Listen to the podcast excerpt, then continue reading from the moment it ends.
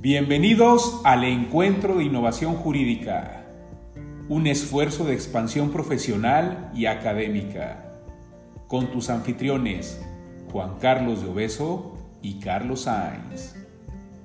Encuéntranos en YouTube, Facebook y Spotify. Comenzamos.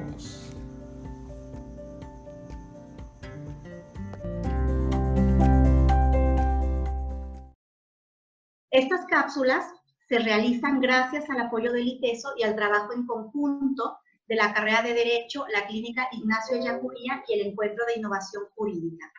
El día de hoy tenemos el gusto de presentar a una súper invitada. Ella es Mayela Landero Solorio y es delegada en Jalisco de la Procuraduría de Defensa del Contribuyente. Ella nos va a hablar de un tema de muchísimo interés para todas y todos los contribuyentes. Como sabemos, la Prodecon brinda diversos servicios eh, de forma gratuita a los contribuyentes y en esta época de contingencia no es la excepción. Entre otras cosas, eh, los asesora en materia fiscal federal, proporciona servicios de representación y defensa eh, para presentar quejas en contra de autoridades fiscales como el S A T, el I M S S, eh, el Infonavit, entre otros. Estimada Maya, los contribuyentes, bueno, tenemos muchísimas dudas en torno a este tema. Nos da mucho gusto tenerte como invitada especial el día de hoy y vamos a, a comenzar con la primera pregunta. Maya, ¿quiénes se encuentran obligados a presentar esta declaración anual y cuándo se debe presentar? Tienes la palabra, Maya, bienvenida. Muchas gracias, Marisol. Te agradezco primero que nada la invitación, la consideración. Y pues sí, efectivamente, como lo decía, lo decías ahora en tiempos del COVID, la verdad es que nos está obligando, pues ahora sí que a todo el mundo a tener estos ejercicios que la verdad es que bien vistos, bien aceptados por, por las personas. Y pues básicamente trataré de hablar en términos muy simples y muy llanos lo que el contribuyente de a pie, así como los empresarios, tienen que conocer en tratándose de declaración anual. Los felicito muchísimo al ITESO por la importancia que le dan a la difusión de estos temas, que de pronto son complicados, ¿no? Pero trataremos de que este tema sea abordado de la manera pues, más sencilla posible y que se comprenda para todos los contribuyentes.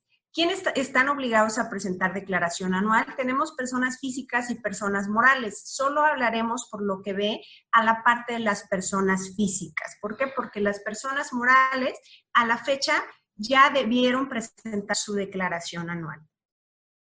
Para que vean las personas físicas, quienes están obligados a presentar nuestra declaración anual, pues es básicamente toda aquella persona que recibe honorarios, que recibe ingresos por arrendamiento, que tiene alguna actividad empresarial o incluso los propios asalariados.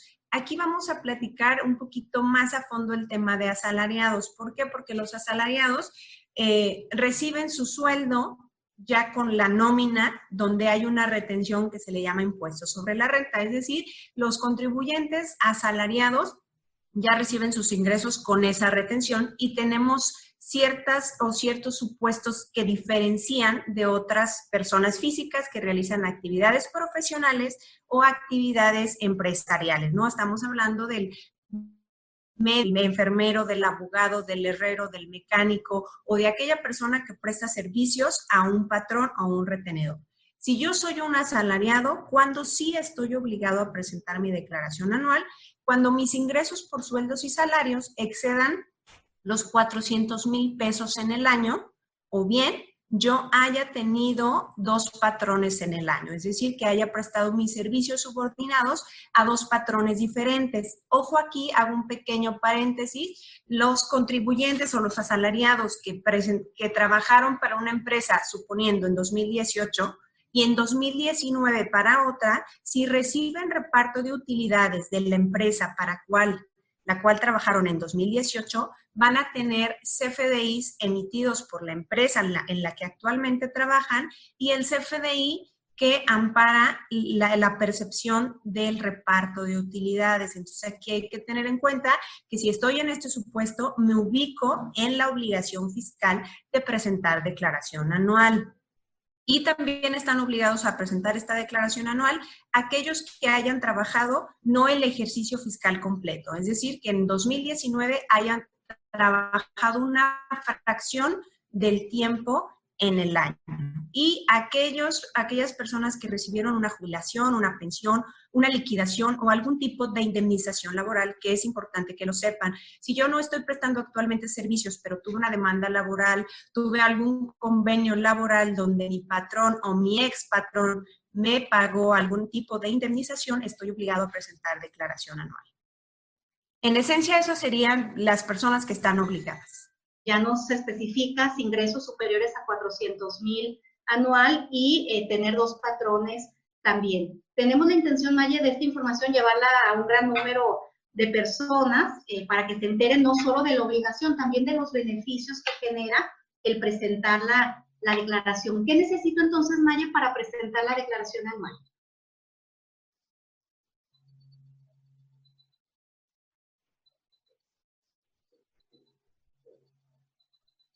Que las vamos a platicar más adelante. Pero el que yo no me ubique en algunos de estos supuestos para que la ley me obligue a presentar mi declaración anual, eso no significa que no tenga el derecho, y aquí hago el, la acotación, que no tenga el derecho de presentar mi declaración anual. Yo puedo presentar mi declaración anual y uno de los beneficios de presentarla, aún sin estar, sin estar obligado, es que puedo incluir gastos que le conocemos como deducciones personales y que también las vamos a explicar cuáles son esas deducciones. En el momento en que yo presento mi declaración y, eh, bueno, más bien considero estas deducciones personales, normalmente existe una disminución del impacto del impuesto sobre la renta que mi patrón ya me retuvo, lo cual significa o trae normalmente un saldo a favor del contribuyente. Voy a presentar mi declaración anual y entonces el S A T, al manifestar yo un saldo a favor, está obligado a devolverme ese saldo a favor. ¿Qué necesito para presentar mi declaración anual? Pues en primera instancia es mi registro federal de contribuyentes. Hay personas que van a decir, oye, yo ni sé ni qué es eso, o a lo mejor yo nunca fui al S A T a inscribirme. Sí, pero la consideración es que si tú estás como asalariado, seguramente esa obligación de inscribirte, en su momento ya lo hizo tu, tu patrón y tú ya estás inscrito en el Registro Federal de Contribuyentes. Necesito mi e-firma o la firma electrónica o la contraseña. Para obtener este tipo de herramientas, porque son herramientas electrónicas, es necesario agendar una cita ante el Servicio de Administración Tributaria. Aquí cabe hacer la, la acotación que en tiempos de, de pandemia, en los tiempos que estamos viviendo, las citas al Servicio de Administración Tributaria pues son muy pocas, están muy limitadas para evitar la concentración de personas en las administraciones. Pero si yo no tengo una contraseña y yo no tengo la e-firma, lo que necesito es una, una cita para adquirir o tener esos medios electrónicos que me van a permitir Eh, observar y advertir toda la información que tiene cargada el Servicio de Administración Tributaria sobre mi situación fiscal. Si yo tuviera un saldo a favor, necesito también mi clave interbancaria, que es mi cuenta clave, como la conocemos, actualizada. ¿Para qué? Para que el Servicio de Administración Tributaria me deposite el saldo a favor que yo haya manifestado en esa cuenta. Y los comprobantes, eh, los C F D Is. Actualmente los teníamos en físico, ahora con todos los medios electrónicos ya están cargados en la plataforma del Servicio de Administración Tributaria. Y también en esta pregunta yo incluiría, incluiría otro apartado. Eh, el S A T nos obliga o la ley nos obliga a, a, a proporcionar ciertos datos informativos, ¿no? Es información que el Servicio de Administración Tributaria estamos obligados a presentarla cuando yo recibo, ojo aquí, donativos, premios o préstamos superiores a los seiscientos mil pesos. Es decir, que si estos tres elementos que les acabo de, de mencionar, préstamos, donativos y premios, suman los seiscientos mil pesos, estoy obligado a presentar declaración anual.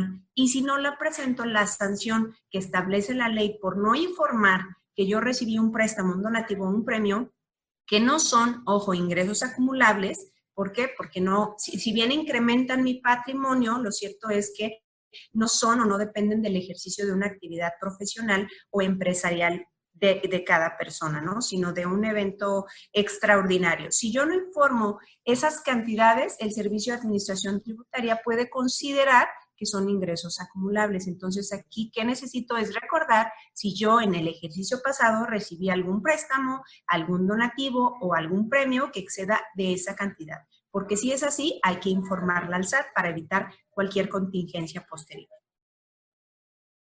Muchas gracias, Mayela.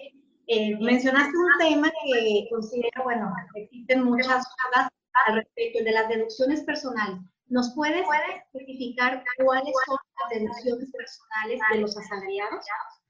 Sí, claro. Mira, como deducciones personales, ¿qué son? Pues son gastos que hizo el contribuyente con independencia del régimen en el que tribute. Es decir, si yo tributo en R I F, si yo soy asalariado, si yo recibo ingresos por honorarios, si soy mecánico, si soy carpintero, cualquier régimen de tributación, solo por el hecho de ser persona física tengo derecho a este tipo de deducciones. Y estas deducciones personales tienen que ver con ciertas necesidades básicas de la población. Y estamos hablando, por ejemplo, en el rubro de salud, podemos hacer deducibles los, eh, si yo contrato un seguro de gastos médicos mayores, todas las primas que la, la aseguradora me expida son deducibles. Si yo tuve la necesidad de acudir con un médico, con un, incluso ya son deducibles la atención psicológica y la dental. Pido un comprobante fiscal. Y ojo, aquí es importante que sepamos que para que sean deducibles estas, estos gastos tienen que cumplir con el requisito de que exista un C F D I y que los pagos que yo realice por ese servicio sean pagados a través de medios electrónicos, que estamos hablando de tarjeta de crédito, de débito, cheque o transferencia electrónica.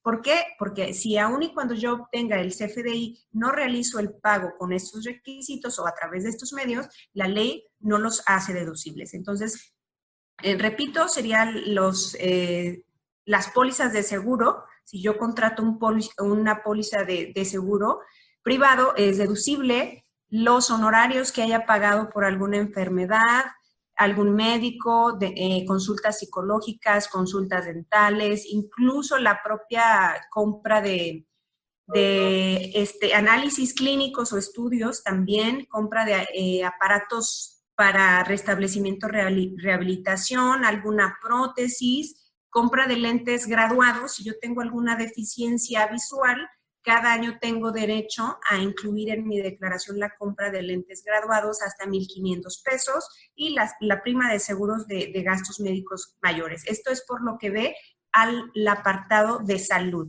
Pero también tenemos otras deducciones, como por ejemplo, las personas físicas que tienen un crédito hipotecario, llámese Infonavit, Fobiste o incluso aquellos créditos hipotecarios que proporcionan las propias instituciones financieras, tengo derecho a hacer deducible los intereses reales que pagamos sobre ese crédito. Entonces nos encontramos muchas veces personas que dicen, oye, tengo veinte años pagando el crédito, o hace diez años que, que tuve un crédito fiscal, digo, un crédito hipotecario, ¿puedo hacer deducibles todos los intereses reales que estuve pagando? La respuesta sería sí. ¿Hasta cuándo? Obviamente no puedo hacer deducibles los diez años que, que me proporcionaron el crédito, sino a lo mejor cinco años hacia, hacia atrás. Entonces, las personas que nos escuchan y que están escuchando esta información, que pueden presentar su declaración anual y que tienen un crédito hipotecario, acérquense a la Procuraduría y nosotros los orientamos para poder este, conocer si existe un saldo a favor que pueda ser recuperado por parte del Servicio de Administración Tributaria. Tenemos otro rubro que es el rubro de la educación y aquí es el pago de colegiaturas que nosotros hacemos a instituciones privadas con validez oficial, ¿no? Si tengo eh, dos, tres hijos, uno en preescolar, otro en primaria, otro en secundaria, voy a tener el derecho de hacer deducibles ciertas, ciertas cantidades. Estas son cantidades topadas, tienen un límite, esta, no son deducciones como tal, son estímulos fiscales, pero están topadas. También si yo pago colegiaturas por la educación privada de mis hijos, son deducibles estas, estas partidas. Gastos funerarios, los gastos funerarios también son deducibles. Si contrato un plan para esta eventualidad, va a ser deducible. Si yo realizo algún donativo y la, si la persona que recibe ese donativo me expide un C F D I, va a ser deducible. Aquí nada más también hago la acotación. puedo hacer los gastos para mí como contribuyente o también para mi esposo, mi esposa, mis hijos, mis nietos o bien mis padres, es decir, en línea recta, ascendiente o descendiente, siempre y cuando estas personas no reciban ingresos por un monto aproximado de treinta y ocho mil pesos en el año. Si se cumple con esta condición, yo puedo pagar un seguro médico de mi papá, de mi mamá, de mis hijos, de mis nietos incluso, y también son deducibles. Excelente, Maya, sobre todo por la cantidad de personas que tenemos los famosos créditos hipotecarios, es muy interesante conocer que esos intereses reales pueden representar un beneficio. ¿Qué pasa entonces si tuve muchas deducciones en el ejercicio fiscal, eh, presenté la declaración anual, un saldo a favor? Ok, ¿qué pasa? Ya, te, ya de todo lo que platicamos, si soy obligado, tengo derecho a presentar la declaración, presenté mi declaración, incluí deducciones personales, me sale un saldo a favor, ¿qué sucede después? Eh... Comentarte, el plazo legal para presentar la declaración anual normalmente es eh, en abril, el treinta de abril para las personas físicas. Sin embargo, dada la contingencia, por ahí en, en resolución miscelánea, el Servicio de Administración Tributaria amplió este plazo en virtud de la pandemia y lo prorrogó hasta el, veinte, hasta el perdón, veintinueve de junio, treinta y uno de junio, de este año. Es decir, que puedo presentar mi declaración anual hasta el treinta y uno de junio para adquirir ciertas facilidades y ciertas, eh, por ejemplo, el tema de la saldo a favor a través de la devolución manual o automática. Si presenté mi declaración anual y reporté un saldo a favor y la presenté dentro del plazo legal, ahora prorrogado hasta el treinta y uno de junio, ¿qué sucede? El Servicio de Administración Tributaria está obligado a devolverme, y así hizo el compromiso con la Procuraduría, a devolverme ese saldo a favor en tres días hábiles. Lo cierto es que también en virtud de la pandemia ha habido distintas consideraciones, pero digamos que este trámite, una devolución automática, es decir, sin necesidad de que el contribuyente realice cualquier otra acción, simplemente presentar su declaración anual, eh, señalar la casilla de devolución, el S A T está obligado a devolverme ese saldo a favor en un promedio no mayor a diez días hábiles. Si yo no tengo una respuesta o no tengo un depósito en mi cuenta bancaria que señalé en este, en este trámite dentro de los diez días hábiles, es procedente o sugerimos al contribuyente que solicite el apoyo de la Procuraduría a efecto de analizar qué sucedió con ese saldo a favor.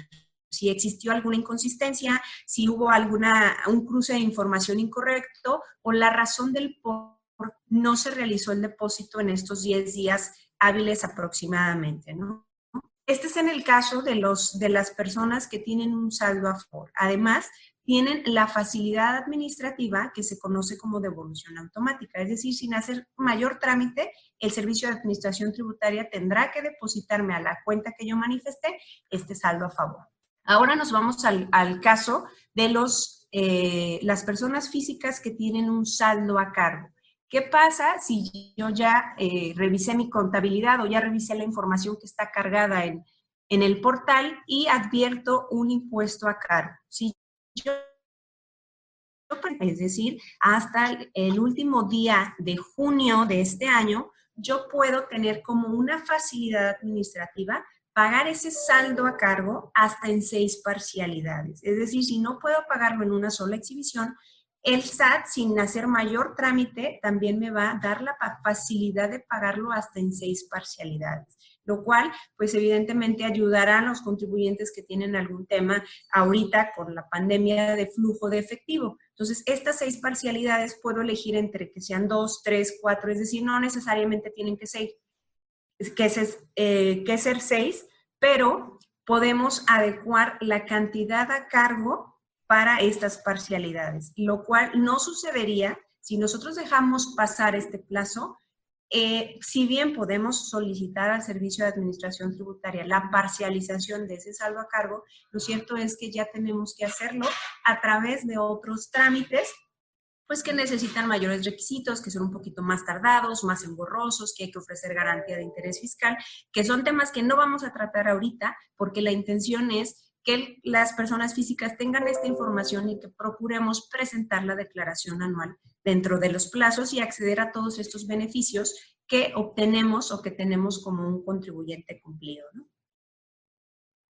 Excelente. Mayela, una precisión. Mencionabas el tema de devolución automática y devolución manual. ¿Nos puedes eh, especificar la, la diferencia entre la devolución automática y la manual?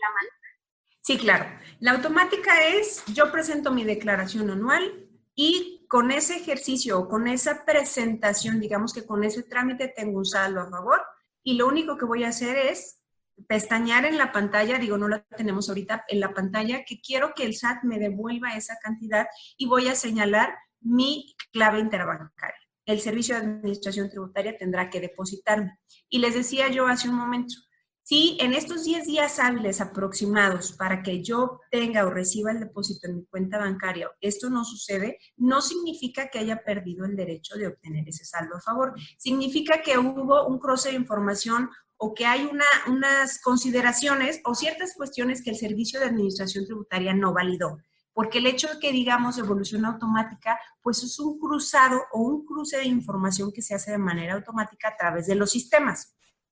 Si esta eh, modalidad de devolución no prosperó, no significa que el S A T ya no me vaya a devolver mi saldo a favor, sino significa que yo voy a tener que transitar esta petición al S A T a través de una solicitud de devolución manual que conocemos como el formulario o, o que hay que presentar un F E D, ¿no? Hay que solicitarle al S A T a través de otro trámite la devolución de ese saldo a favor, en donde ya la mecánica es distinta y donde el S A T tiene plazos legales conforme al veintidós de Código Fiscal. Es decir, este, este trámite aproximadamente dura en promedio cuarenta días hábiles. Puede ser antes, puede ser un poco más. ¿Por qué? Porque hay ciertas particularidades. Durante el trámite, en una devolución manual, el S A T puede requerirme información adicional. Es decir, y pongo un ejemplo fácil. Eh, pagué la colegiatura de preescolar de mi hijo, pero el S A T no tiene la certeza de que realmente sea mi hijo. Entonces me va a requerir el acta de nacimiento para que yo pueda acreditar que es mi hijo y que no esté haciendo deducibles colegiaturas de personas que no tienen una vinculación conmigo. Entonces puede requerirme documentación y yo estoy obligado a proporcionar esa documentación, por lo cual puede ser un poco más de cuarenta días, pero en esencia o en términos generales, este trámite dura cuarenta días hábiles, que estamos hablando aproximadamente de dos meses, ¿no?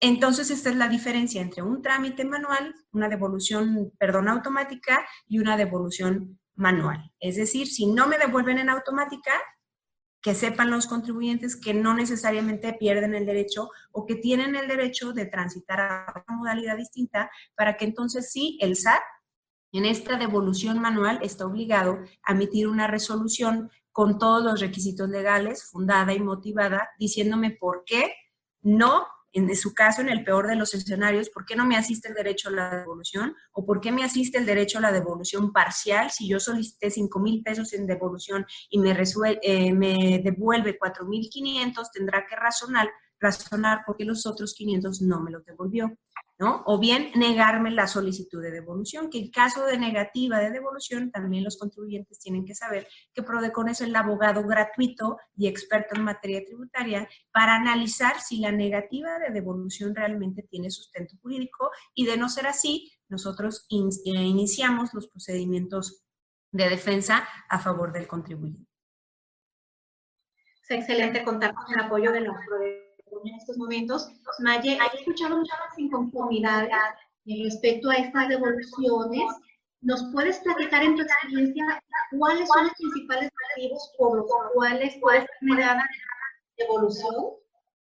Sí, mira, la verdad es que a principios de abril eh, el Servicio de Administración Tributaria, incluso ya hay varias notas periodísticas, el sistema tuvo varias complicaciones, es decir, no reconocía el sistema todas las retenciones que en el caso de los asalariados, por ejemplo, el patrón ya había enterado al fisco eh, federal, ¿no? Entonces, al momento en que tú ingresabas a presentar tu declaración anual, advertías que en el portal, lejos de tener un saldo a favor, tenías un saldo a cargo. ¿Por qué? Porque no reconocían como tal las retenciones que había realizado ya el patrón. Entonces, esta fue una falla generalizada del sistema. Lo cierto es que también tengo que decirlo, el, el Servicio de Administración Tributaria, la verdad es que cada año va mejorando muchas de las fallas. Todos sabemos que la tecnología, así como nos ayuda, pues también tiene sus, sus complicaciones, ¿no? Entonces, al ser un, un sistema electrónico, pues la verdad es que no confiamos tanto en la tecnología, ¿no? Sí hay que tener cuidado, especialmente en este tipo de,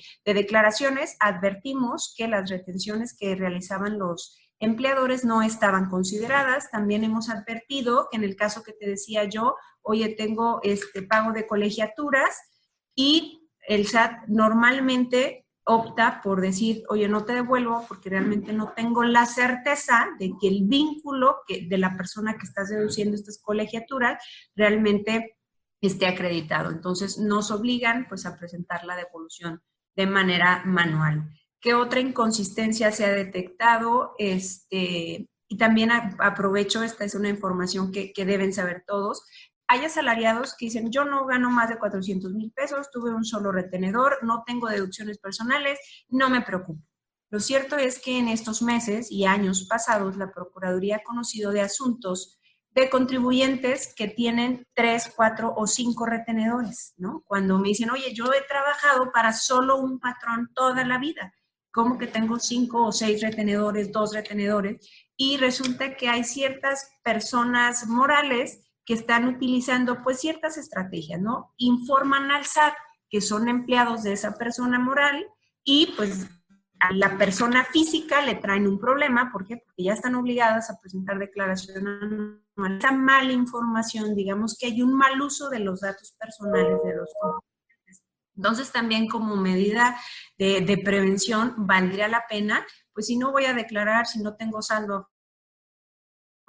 deducciones, como mera, mera informativa y salud mental para estos temas, revisar que no tengamos por ahí algún retenedor fantasma, como lo conocemos, o un retenedor no reconocido. Yo no conozco las retenciones, yo nunca recibí sueldos y salarios de X de X persona, ¿no? Que me ocasiona en el sistema de, de, del S A T una obligación para presentar declaración anual. Entonces, a través de la obtención de contraseñas y demás, es que advertimos que el contribuyente tiene estas problemáticas. Entonces, sí es recomendable que en medida de lo posible vayamos familiarizándonos, porque de pronto sí nos da miedo al contribuyente de a pie, le da miedo el tema fiscal.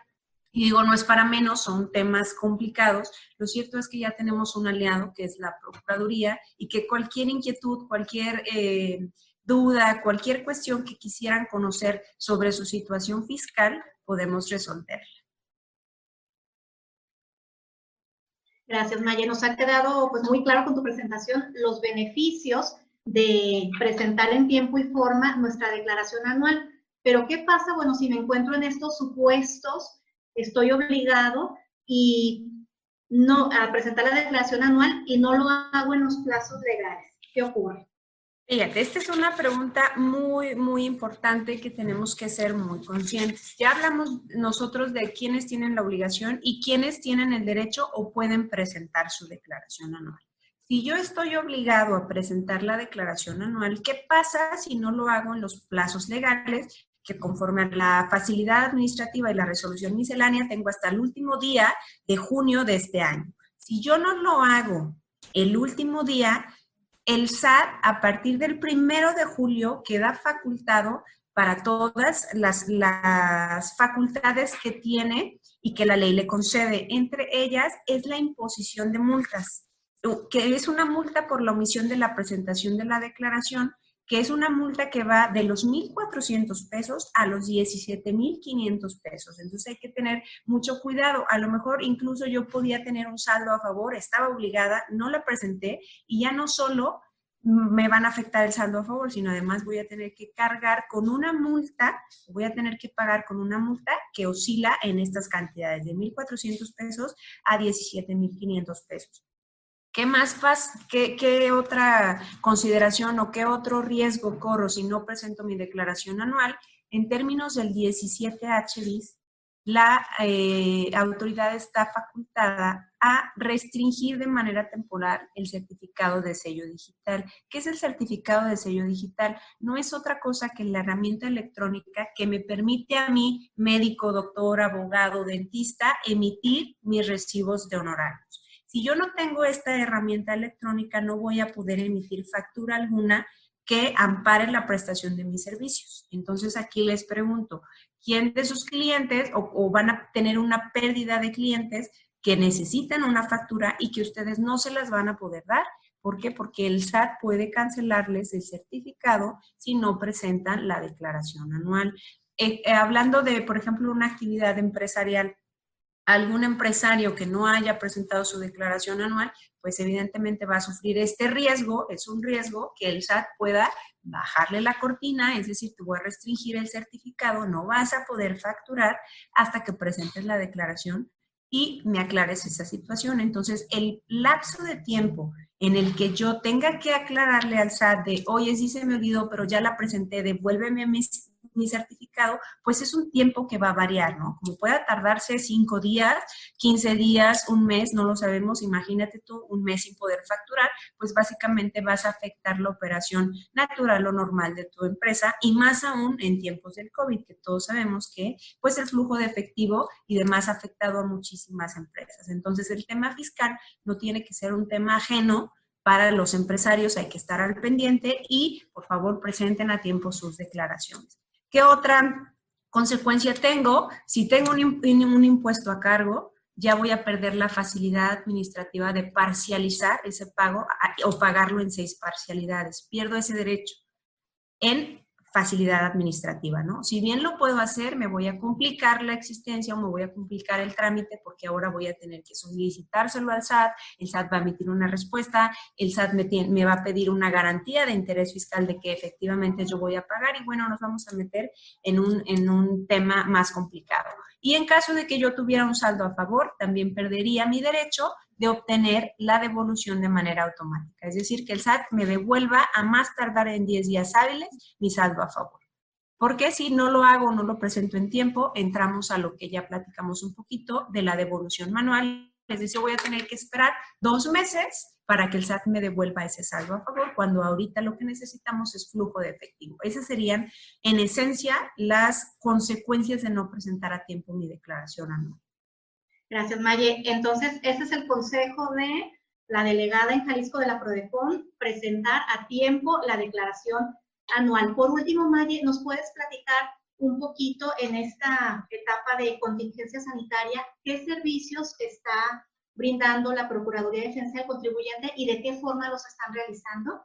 Y mira, la verdad es que no hemos dejado de trabajar. Si bien hemos atendido todas las medidas de prevención y sanitarias para hacer frente a esta pandemia, lo cierto es que seguimos trabajando, ya no de manera presencial, es decir, no hay ingreso a las instalaciones, a las personas que requieren nuestros servicios, todos los servicios los estamos prestando por correo electrónico, eh, vía telefónica, por el WhatsApp, la verdad es que ahora te darás cuenta que, que toda la comunicación pues ha cambiado, el WhatsApp ahorita es el, el medio más recurrido y socorrido por los contribuyentes y la verdad es que a través de estos medios estamos proporcionando todos los servicios, ¿eh? Así como el Servicio de Administración Tributaria no ha descansado o no ha dejado de, de realizar sus facultades, la Procuraduría pues tampoco puede darse el lujo de hacerlo, ¿no? Seguimos atendiendo al contribuyente, sabemos que los tribunales están cerrados y pues las violaciones de derechos continúan, ¿no? Siempre hay un riesgo, siempre es latente y ante el cierre de los tribunales, pues la única forma de poder hacer frente a esas violaciones, pues es la Procuraduría, ¿no? Entonces seguimos atendiendo a todos los contribuyentes a través de, de estos medios. Igual eh, les comparto el teléfono treinta y seis cuarenta, treinta noventa y ocho, extensiones cincuenta cero seis, cero ocho y cero trece. Y este, el WhatsApp también treinta y tres veinticuatro, cuarenta y tres veinticuatro quince. y el correo electrónico occidente arroba prodecon punto gob punto mx. A través de estas vías estamos atendiendo a todos los contribuyentes. También a través de estas vías las autoridades rinden los informes de las quejas que, que estamos dando trámite y pues en esencia que sepan los contribuyentes que, que hay eh, situaciones especiales y de atención urgente que al día siguiente en que nos llega la queja estamos atendiendo, que se trata de inmovilizaciones de cuentas, inmovilización de cuentas bancarias, la restricción temporal del certificado de sello digital y la suspensión en el padrón de importadores, que son actos que causan pues consecuencias bastante graves a los contribuyentes, ¿no? Pero todos los asuntos se están atendiendo. Muchas gracias. Eh, ella es Mayela Landero, delegada en Jalisco de la Procuraduría de Defensa del Contribuyente. Muchas gracias por su participación y los invitamos a continuar en la próxima cápsula que muy pronto daremos difusión. Muchas gracias, Maya, que tengan excelente tarde. Muchas gracias, Marisol, te lo agradezco mucho.